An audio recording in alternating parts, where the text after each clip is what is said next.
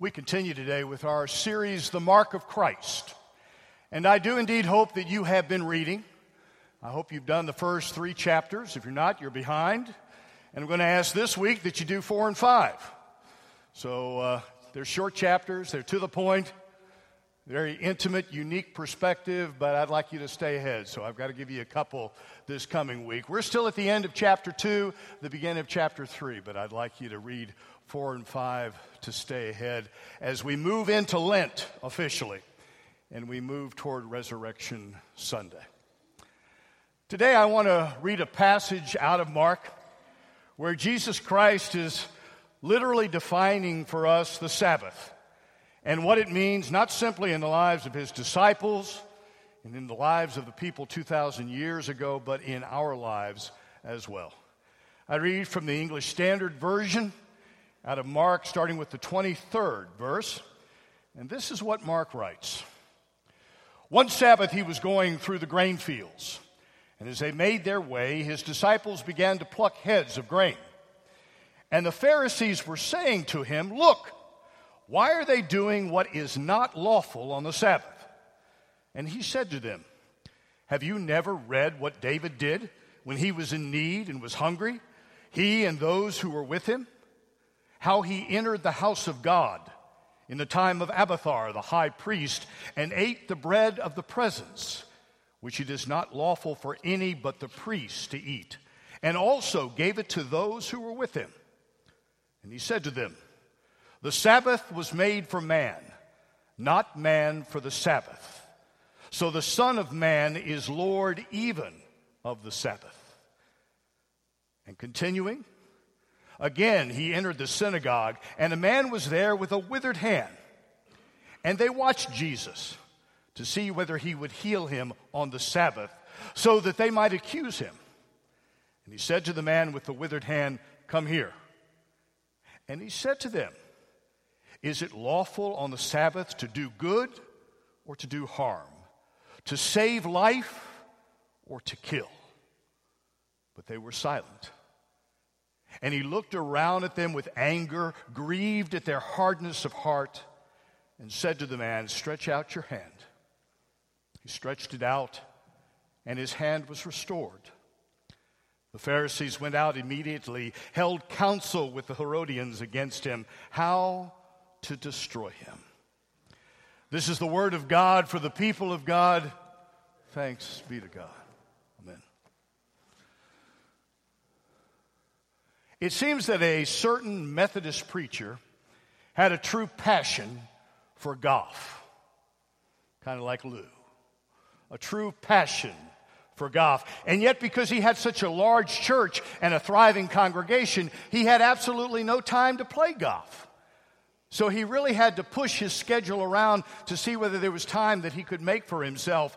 And searching his busy schedule one time, he did find a special day where he could go and play a very special golf course. But unfortunately, the day fell on the Sabbath. The preacher, in his prayers, apologized to God. And then he traveled some 60 miles to the golf club so that no one might know him or see him as he played a round of golf. And as the Methodist preacher teed the ball up on the first tee, an angel looked down from heaven aghast and said, Look, a Methodist preacher playing golf on the Sabbath. And he immediately went to the Lord and told him about it. God was very upset, so upset that on the third hole, he made a great gust of wind blow across the course just about the time that the preacher's ball hit the green and the ball traveled and went right into the hole, it was a hole in one. And the angel looked at the Lord and said, You call that punishment? And God said, Of course. Think about it. Who can he tell?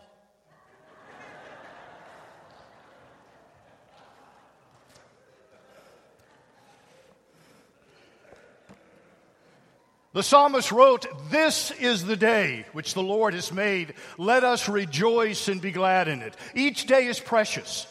And the one who made all seven days also made the Sabbath this day precious. The scriptures say that it was set aside, it was hallowed, it was blessed for us. It says that God had a special purpose on this day. Jesus said the Sabbath was made for man, made for a very specific person, very specific purpose, made for our interest, made with us in mind because we need Sabbath. It was made special. It was made that it might be used by us, but not for us. Let me say that again that it's made to be used by us, but not for us. My question to you today is do we really treat the Sabbath and practice the Sabbath the way God intended?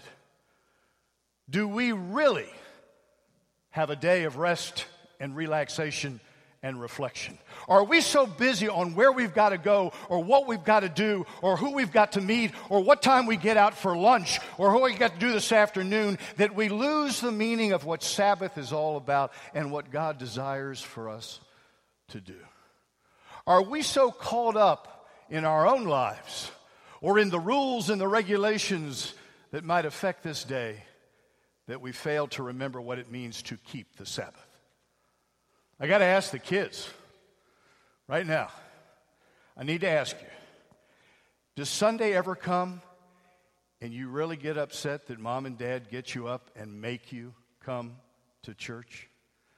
Wouldn't you like to pull the covers over your heads and just go to sleep? Go back to sleep? Wouldn't you? Seriously? Wouldn't you? She would, I know. I bet you I could ask that of a lot of people in here, and I'd get the same answer. I'm sure there are Sundays that come when what you would really rather do is pull the covers over your heads and go back to sleep, right? Yeah, I know. I'll raise my hand, so does the pastor. It's part of human nature, it's a part of who we are. And I think sometimes we fail to remember what this Sabbath is all about. Is it possible for us to practice faith and forget who to put our faith into?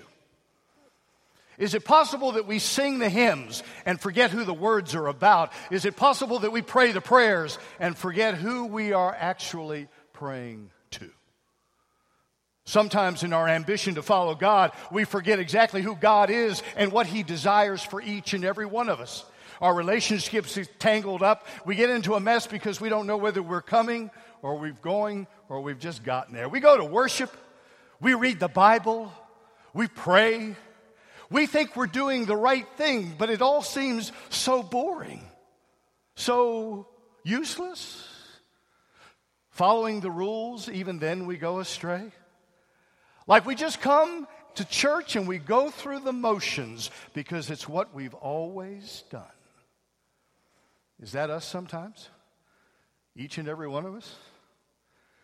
We get lost and we forget this lesson that Jesus teaches the disciples and the Pharisees and thereby teaches us. We can go to worship week in and week out and still be lost. We can follow all the rules and the regulations and still be lost. We can look religious. We can keep our noses clean. We can follow all the Ten Commandments and still be lost. In the second chapter of the Gospel of Mark, we see the example of religious people who are looking after Jesus, trying to find anything that they can criticize him about, that they might find wrong. And the Pharisees are chastising Jesus' disciples for plucking the heads of grain on, off the heads of the, off, the way, off the wheat and eating it on the Sabbath. It was a strict interpretation of the law. Do you realize that the rules and the regulations about the Sabbath really, after a while, got to be ludicrous? If you were a farmer and you had an ox and that ox fell into a ditch, you could pull the ox out and save the ox. But if you fell in the ditch while you were doing that, you had to stay in the ditch because that was work for you to get out. Those are some of the rules and the regulations. And that's what the Pharisees love to debate. That's what they love to talk about. The Pharisees were chastising the disciples, and Jesus relates the story about David, who went to the temple and took the ceremonial bread to feed his people. The shewbread, the 12 loaves that were stationed on a golden table right in front of the Holy of Holies. It was an offering to God, and only the priests were supposed to eat it. But here's David, so hungry with his men that he takes even that bread to satiate his hunger. And Jesus is telling the Pharisees, Don't you know that story? Because the Sabbath exists that man's life might be better. We get spiritually lost just like the Pharisees sometimes. We get so caught up in this thing that we call church or that we call Sunday that we fail to remember this lesson and how it should truly be guiding us in our lives, not just Sunday morning, but each and every day of our lives. We can find our ways back. We can find the true purpose of Sabbath if we take this lesson to heart. In the Gospel of Matthew, do you remember the Pharisees once again? Trying to criticize Jesus, trying to catch him. And one of them, who was a lawyer, asked this question Teacher, which commandment in the law is the greatest? Do you remember that? Which commandment in the law is the greatest? The Pharisees were a lot of, like, like people today. They see religion as a set of rules and laws that we're supposed to follow, little check marks that we're supposed to whisk off to saying we're good Christians. They wanted to be punishers of the law. They wanted to be keepers of the law and they wanted to punish anybody else who wasn't following it. Don't do this, don't do that. Maybe you've sat in church before when you were younger, terrified that you were doing the right thing or the wrong thing. Maybe you went to a religious school and you remember being terrified either by your teachers or by nuns because you weren't doing the right thing you're only doing the wrong thing. Maybe you still have memories like that. Maybe there are reasons why you don't like to come to church because of that. Perhaps you have family or friends whose images have never darkened the doors because they were raised in a situation like that. They don't want to come to church because it's all about rules and regulations. Thankfully for us, Jesus was the greatest rule breaker in all of history. He came to set us straight, He came to set us on the right path. And what does He tell the Pharisee there in Matthew when the lawyer asks him, What is the greatest commandment? What does He say? You shall love the Lord your God with all your heart, with all your mind, with all your soul, with all your strength. What's the second part of that? To love your neighbor as yourself. He said, On these two commandments hang all the laws. Everything hangs off those two things. Jesus' answer was revolutionary. He was quoting Deuteronomy, he was quoting Leviticus. And he said, if someone will just follow these two commands, they will keep the essence of the law itself. Jesus was saying, You want the cliff notes? You want the reader's digest of why we have Sabbath and why we come together and worship? You don't have to memorize all those rules and regulations. You don't have to worry about those until you're sick. All you've got to do is do these two things, and you'll have it. Love God with all your being, and love other people as you love yourself. You do that, and you have the law down pat. Yeah, I know. It's not easy. He doesn't use the word easy in any of that. I know it's not simple. He doesn't use the word simple in any of that, but all of us know the solution. All of us know the answer to the exam. Love the Lord your God with all your heart, your mind, your soul, your strength, and love your neighbor as yourself. We can't plead ignorance. We can't plead stupidity because we know what the answer is. Can you see the Pharisees' jaw drop? They had dedicated their lives to poring over the 613 laws that were a part of the Jewish tradition. They interpreted and they, they debated them, and now this carpenter from Nazareth comes in and simplifies the whole thing. The Pharisees were preoccupied with all the details, but they failed to see the heart of the law. They failed to see the essence of what Christ is all about. And that's what Jesus was bringing out, the very heart of the matter. The purpose of the law, the purpose of Sabbath is to bring us closer to God and closer to each other, period. Closer to God, closer to each other, period. That's the heart of it. And that's what truly matters. How we come into this house, how we worship. Do we worship from our hearts or do we worship up here? Do we worship with our eyes? With our, do we worship from our hearts? That's the essence of it.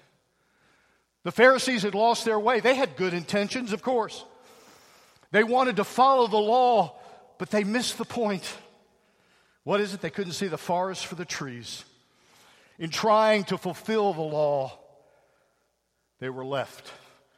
They were left disregarding love for God and love for one another.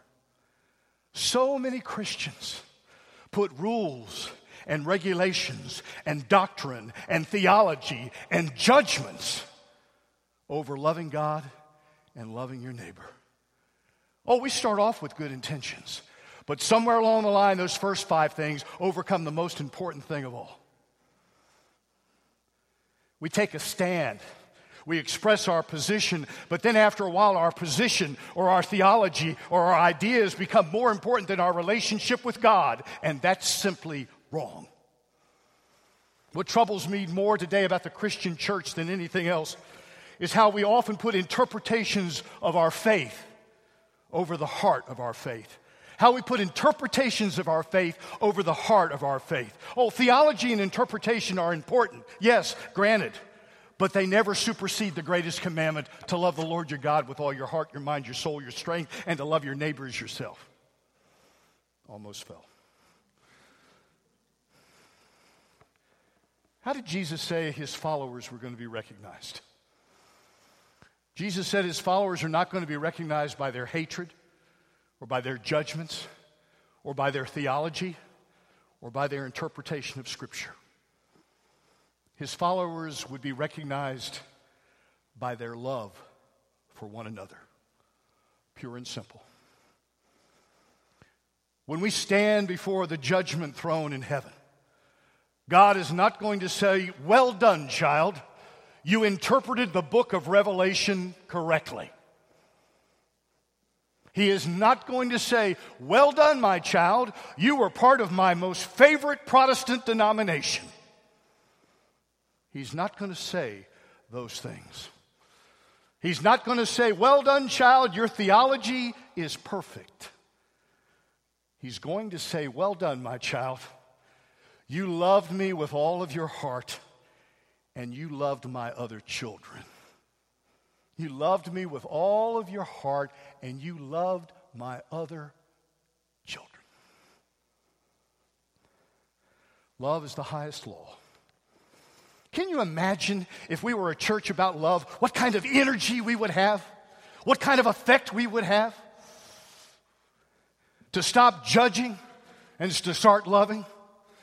Imagine all the energy we would have if we would get off of our crusade and really start about ministry, a love in Jesus Christ.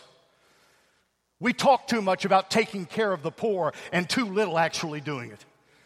We talk too much about loving the least, the last, and the lost, and too little time actually doing it. We talk about healing and compassion in our culture, but we spend too little time actually doing it. If Christians spent more time actually loving instead of just talking about it, it would be incredible, beyond our imaginations. The world would be a better place, the church would be a better place. Following God is not about what you don't do. Following God is about what you do, about how you love one another. Following Jesus Christ is not about worrying about what you can't do, but what you should be doing, what you should be concentrating on. Focusing on loving God and letting God work through you. Christ followers should always be known by their love.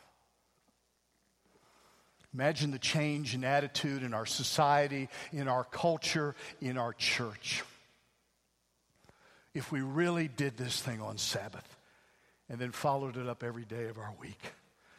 Choose to be the most loving people we can possibly be. Imagine the joy and the meaning and the significance in our lives and the lives that we touch. Oh, I know you sit there and say, Pastor, that's a fairy tale. Is it? So you're telling me we're living a fairy tale? Tell me it's all a myth. Maybe I should go and get a tee time at a distant golf course. I don't believe it's a myth.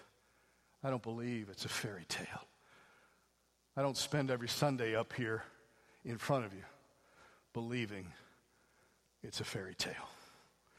The purpose of all the laws of God, including the law of the Sabbath day, is to love God and to serve our neighbor.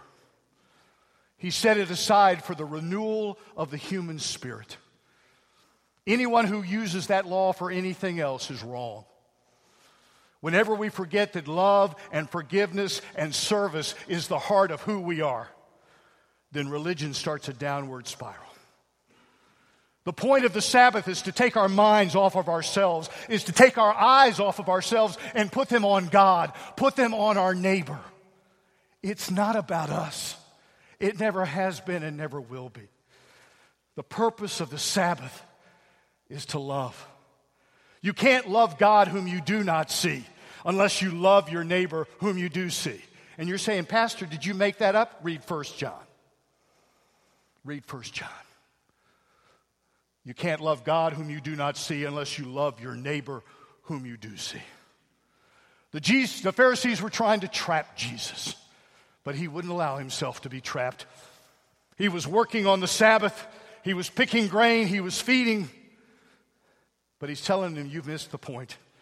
You all got your eyes firmly planted on your own ideas, on your own narrow theology, on your own little self centered world.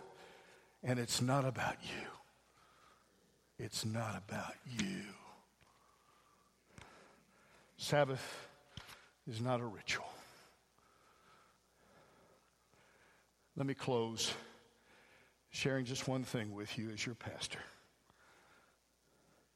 One of the most difficult things that I have run across as a pastor is that I can preach with a passion, a true and honest and authentic passion. I can preach from the heart. I can preach as God gives me the words. But it still amazes me within the confines of church, his house, how insensitive and unloving we can be to each other how insensitive and unloving we can be to each other. And if we can't love one another, there's no hope for us outside these walls. There's no hope for us out in society or culture unless it begins here, unless it begins in His house, unless it begins on the Sabbath. We can't do it. Sabbath is not a ritual, it's a special day. It's a day of rest it's a day of relaxation, it's a day of renewal. It's a day when we should truly be about loving. Loving the Lord our God and loving our neighbor as ourselves. That's what we should be about. God has said, remember the Sabbath. And we need to do more than just simply remember we need to start honestly living it the way Christ has always intended that it might be lived. Would you bow your heads with me?